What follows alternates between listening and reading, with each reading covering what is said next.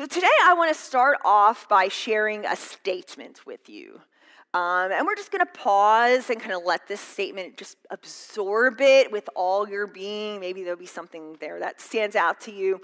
Um, and the statement is this expectations shape reality. Expectations shape reality.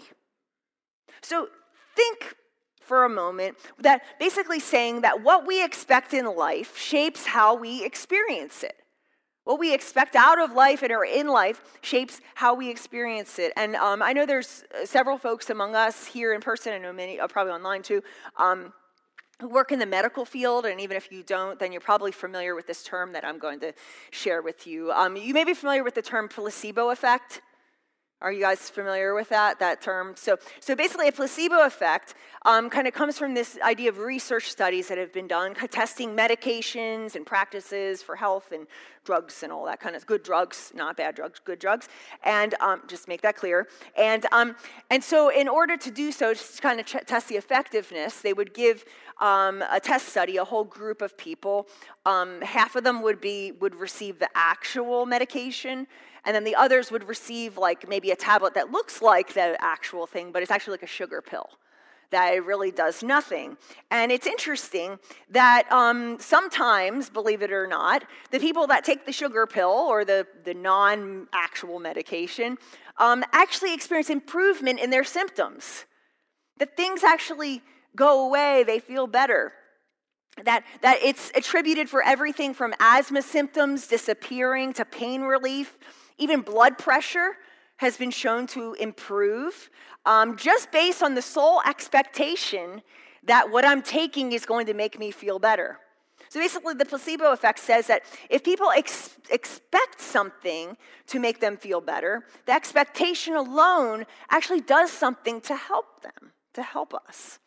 And what's cool is that um, the field of neuroscience is, is really fascinated by this effect, this idea of like, you know, the mind and the self having this influence. And so um, they've taken this, like, extrapolated it, like, broadened it to other areas.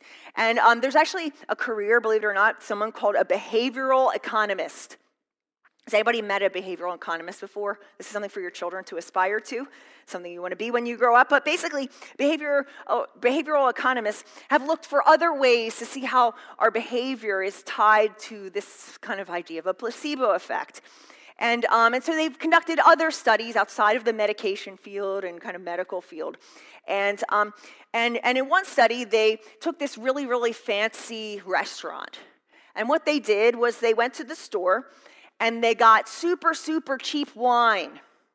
And they served it at this restaurant, and they described it to the people that were about to drink it as an expensive vintage wine with their meal. And, and after their meal, they had them rate the wine. Well, would you believe it or not? The people that drank this, they thought it was amazing. They loved it. They said, wow, what a flavor. Excuse me. What an amazing thing it was. And, um, excuse me, camp, right? And bring everything back with you. It's all good. Um, and so, um, another situation artwork. Artwork. there was actually kindergarten scribble that was placed up in an art museum.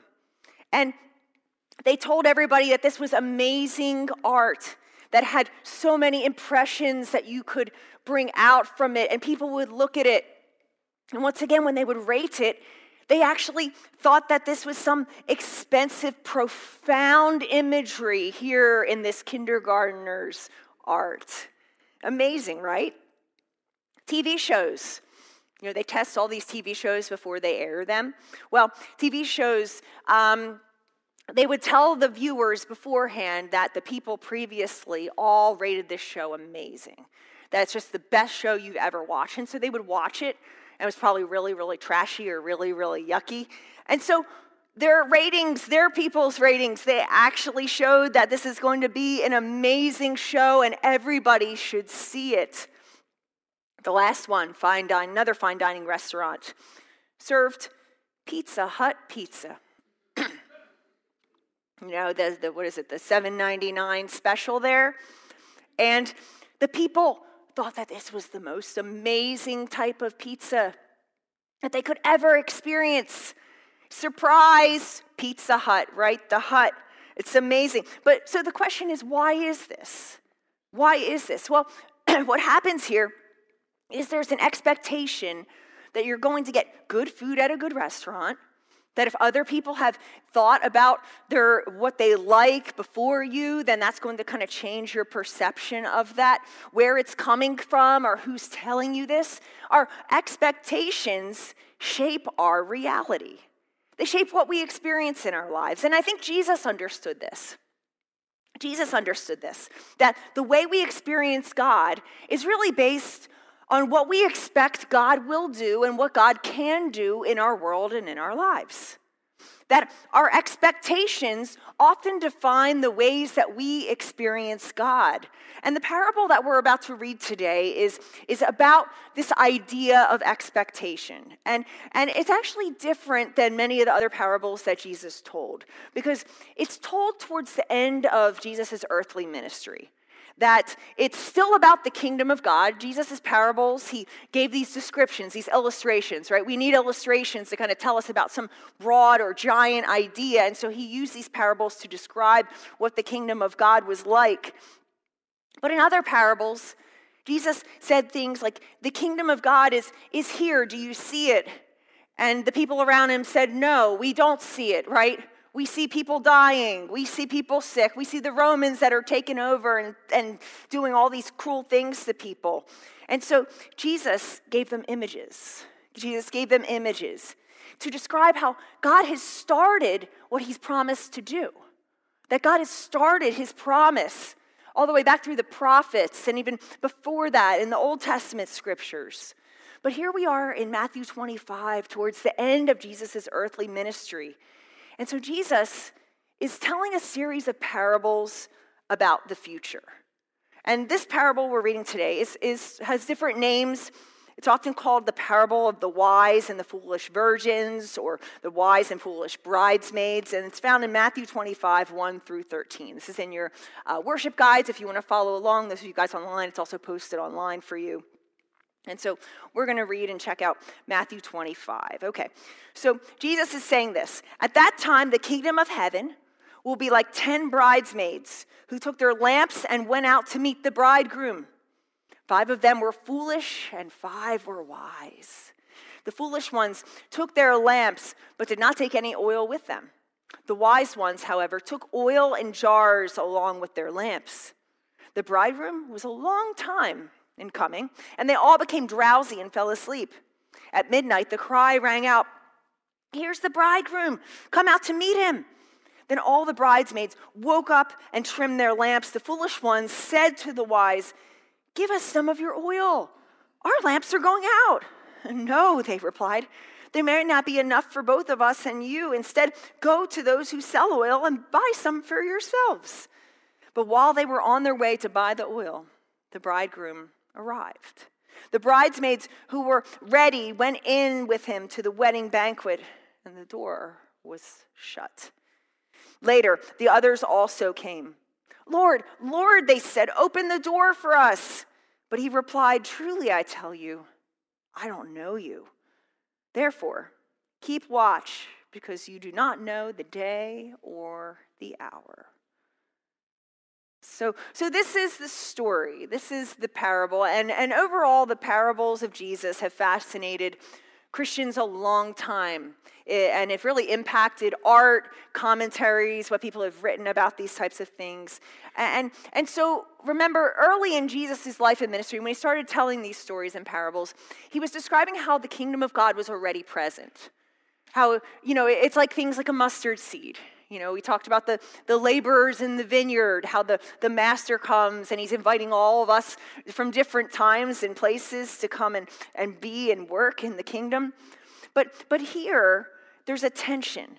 There's a tension present in this parable because Jesus is saying that the kingdom of God is here and now. But here he is later in his ministry. He's describing how it's not going to be completed until he comes back again. That there's going to be this time. There's going to be this time in between.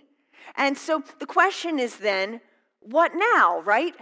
That Jesus has come, he started, he initiated the beginning of the kingdom of God. And he promises at some point he's going to come back and finish the job and finish the deal. But the question is, what now, right? We're, we're in the middle of this. What now? When will it be completed? And so, uh, you know, think about that. It, it, this is true of the cosmos and all of eternity, but it's also true of our lives. That there are times that God has started something, but He's not yet brought it to completion. So Jesus is telling these parables as one day the work is going to be completed, but guess what, guys? It matters what happens in between. And so, this specific, par- specific parable the, of the bridesmaids, that people, maybe you've heard this preached before, people usually interpret it as this kind of big, big allegory that says something like this. And this is kind of your little fill in the blank piece here. There's the answers, that's your cheat sheet. So, first, the bridegroom. Who is the bridegroom? Jesus. 87% of the time in church, your answer is right if you say Jesus. Just believe that, right? 87%. Hold it, hold me to that. So, who are the bridesmaids? They're us. They're us. They're the people in the church that are living in this gap. We're living in this gap in between. And what's the what's the delay? That's the gap. That's the gap in time between Jesus coming and starting and Jesus coming again and finishing. And and there's frustration, right? There's frustration in the gap. Has there ever been a time you're like, God, just like, can you fix all this already? Like, fix me, fix this world. Like, everything's just going crazy, right? Frustration comes in the time of God's, between God starting and God completing. But then there's the arrival. There's the arrival, and that's the, the complete kingdom, the kingdom being complete. That it's, it's the important time when the kingdom is fulfilled in our lives and in the world, and the oil in the lamps are the good words and acts of charity and love. And people who live that way bear fruit in that meantime, ushering in the kingdom, not just saying there's a starting point and ending point, just kind of this twiddling thumbs in between, but actually taking part in the kingdom of God in the gap. And of course, there's the bridesmaids, the five foolish and the five wise. The five foolish are just like you and I when we remember back to our grade school days or college days, who knew that there was a test tomorrow and we didn't study for the last month. And what do you do the night before? You cram, right? All that stuff. It's like through osmosis, right? You put your books underneath your pillow and it's just like it needs to get in there. Who say, oh, shoot, it's tomorrow. I got to cram. I got to get my act together. And so the basic spin, usually, as this message, as this parable is preached, is some, goes something like this. Jesus is watching, he's coming back, so be good and pay attention, right? Jesus is watching, he's coming back, so be good and pay attention. And this idea is pictured in lots and lots of areas. Um, I love checking out medieval art, what people in medieval times thought of this. And um, there's lots of amazing, if you have time and, or you're like very bored at work or whatever it is, just Google like sanctuary judgment scenes I, I, tell you, there's some amazing stuff that pops out. So um, there's one that's that's outside the doors of, of several cathedrals, um, and you see that there's like the five and five to the left and the right of the doorways. This happens in a lot of different cathedrals. You have the five bridesmaids. These are our holy ones the ones that look like they're waiting anxiously. And I don't have a picture of the other ones, but there's actually gargoyles and demons surrounding them. You know, just this idea of the wise, and you don't want to be the foolish. And the message is this be good and ready, be good and be ready. Um, my favorite one is actually from the 16th century, a guy named Peter Bruegel. And he pictures these bridesmaids hanging out. It's a little bit hard to see since it's, it's kind of small. But you see the, the wonderful people on your left. That's the five wise ones. They're spinning, they're making things, they're being very, very productive. And then you have the wasteful ones who are playing instruments. They're playing the bagpipe. I don't know. They're playing the, I think there was one, maybe not in this one, but there's one that's playing the guitar as the unholy instrument of God. Looking at you, worship team. The frivolous activities of dancing and cavorting and having fun and smiles on their faces, while the holy ones don't look very happy, do they? the ones on the left are attentive to God, praying, reading, working. They're ready, even if they're no fun. And the message, the message is clear. Who do you want to be like? The ones on the left. The good ones, not the guitar playing ones, right? Jesus cares about what you're doing, and that's not a bad message to have. But actually, it's not as simple as that. See, Jesus, in, the, in, this parable, there's a clue as to what point he's really trying to communicate. And like I said, that's, it's not a bad thing um, to look at it that way.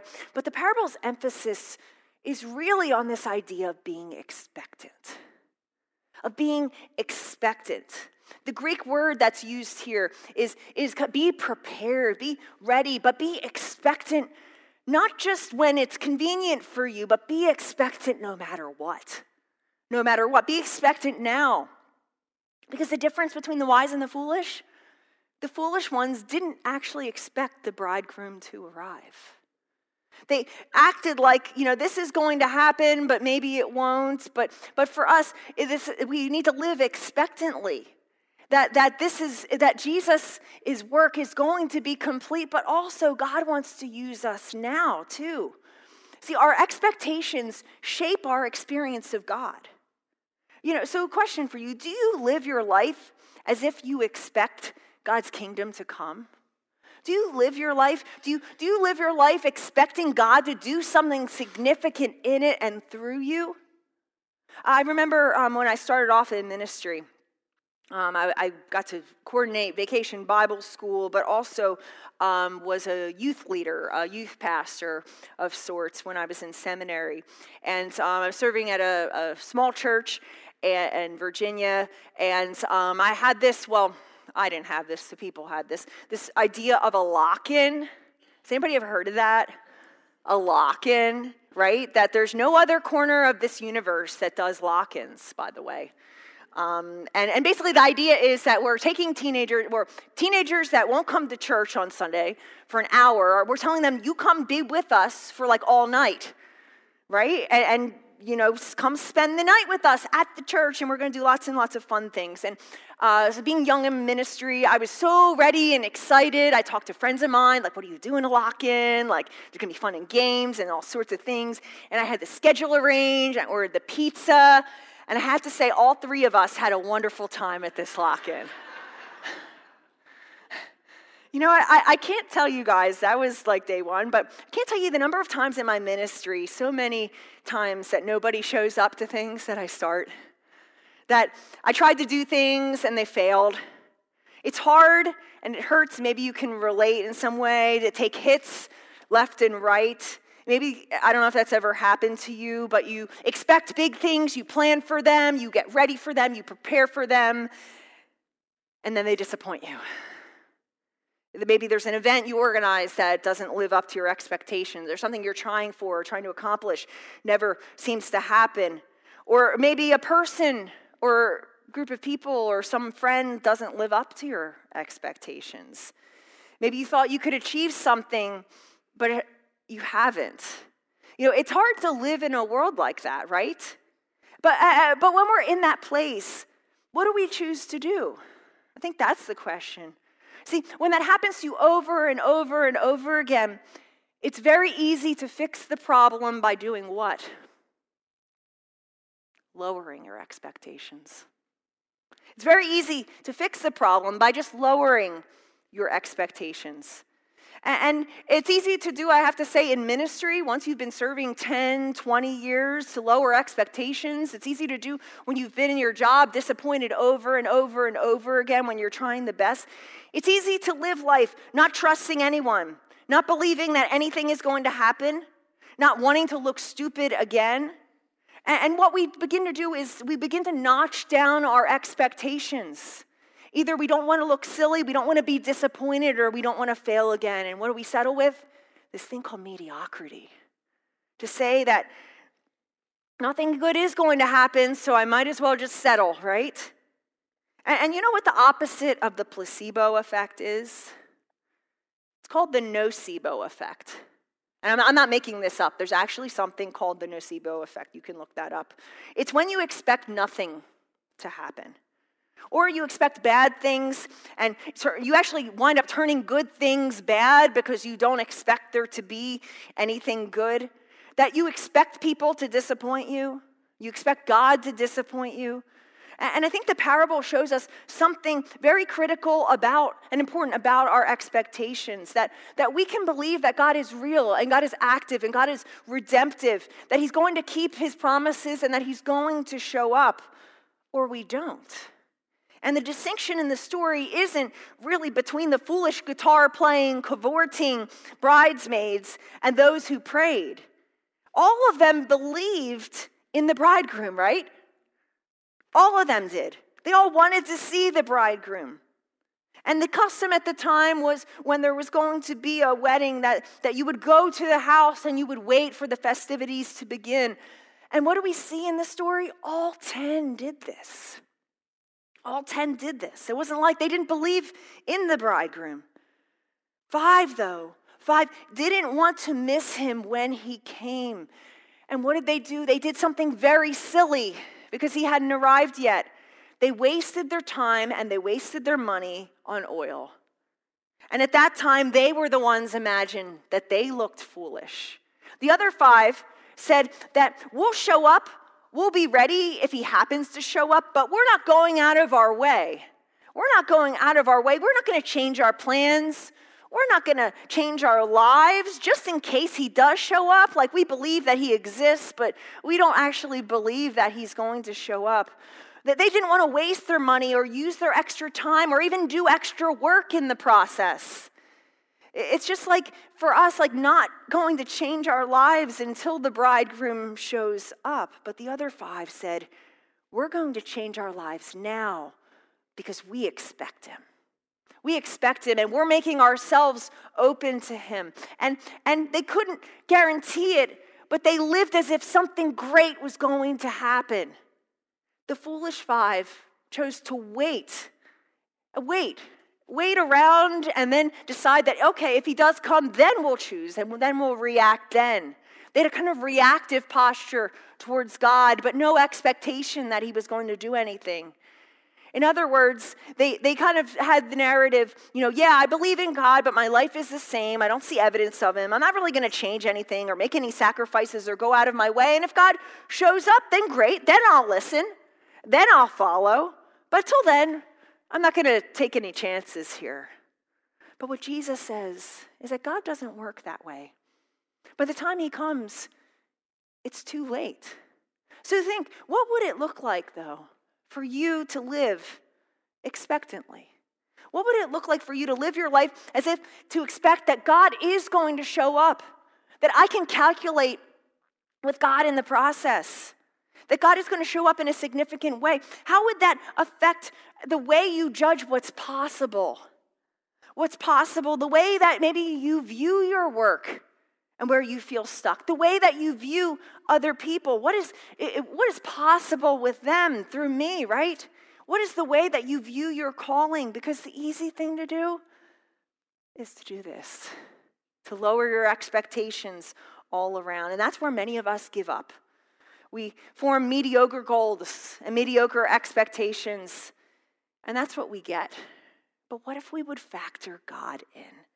And one of my favorite authors, a devotion I read every day, Oswald Chambers, he says it like this He says, Haul yourself up 101 times a day in order to do it until you get into the habit of putting God first and calculating with Him in view. I love what he has to say. Maybe, maybe we need to care less about looking silly care less because he is going to show up, to take a chance, to live as if, and to trust that, that God is going to finish what he started and believe in the God factor, even if there is a delay here.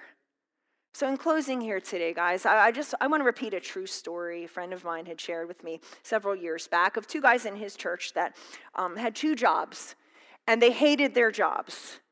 Uh, they both wanted to change their jobs, but neither really knew what change needed to happen. The one guy didn't experiment. You know, this is a pastor, I love experiments. But this is the one guy who didn't experiment. And he went and visited with his pastor and told him, you know, I, I hate my job. Like, I know there needs to be a change. I don't know what it is. I'm looking around. And what I'm going to do is in the next six months, I'm going to live life as if a significant change is coming. I'm going to prepare for it.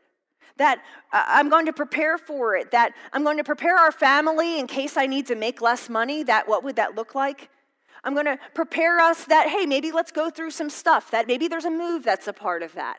We're going to go through our lives and prepare and live that way. And I'm going to put myself out there and talk to people and, and prepare looking to say in six months that God is going to do something. He's going to, I'm going to prepare and live that way. And he told his wife, he told his kids. And guess what happened? Well, it wasn't six months, it was actually 10 months. 10 months later, there was an opportunity that came around that, that he that came to him and required some sacrifices for his family to take. It required a move. The other person, the other person who also wanted to change positions but didn't know what that change was, was very frustrated. Was very frustrated, did the normal thing, and kind of wished about it, didn't tell his wife or his kids about this, and he just didn't talk to anybody about it, and nothing changed in his life. There was no preparation. And lo and behold, things actually came up, but in his mind, they were never enough because he didn't expect them.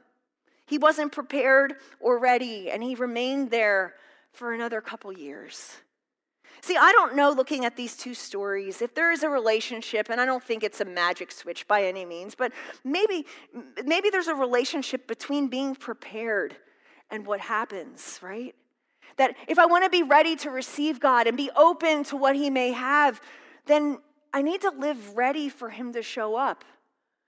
That, that our expectations shape our reality. How we see and what we seize in our lives what do you expect that God can and will do in your life, in your story? Maybe through some painful things that have taken place, maybe with some ways that you have been blessed, whether that's been materially or financially or with gifts that you have. What do you expect that God can do? And if you don't experience that, if you say, would say, yeah, you know what, Pastor Chris, like my expectations, like they were up here and now they're like down here, like I could literally like take a step over top of them. I bottomed out here and to say, I'm having a hard time like increasing that. I don't trust people. I don't really expect God to do anything. You know what the best thing that you can do? The best thing you can do is to get around others that are expecting God.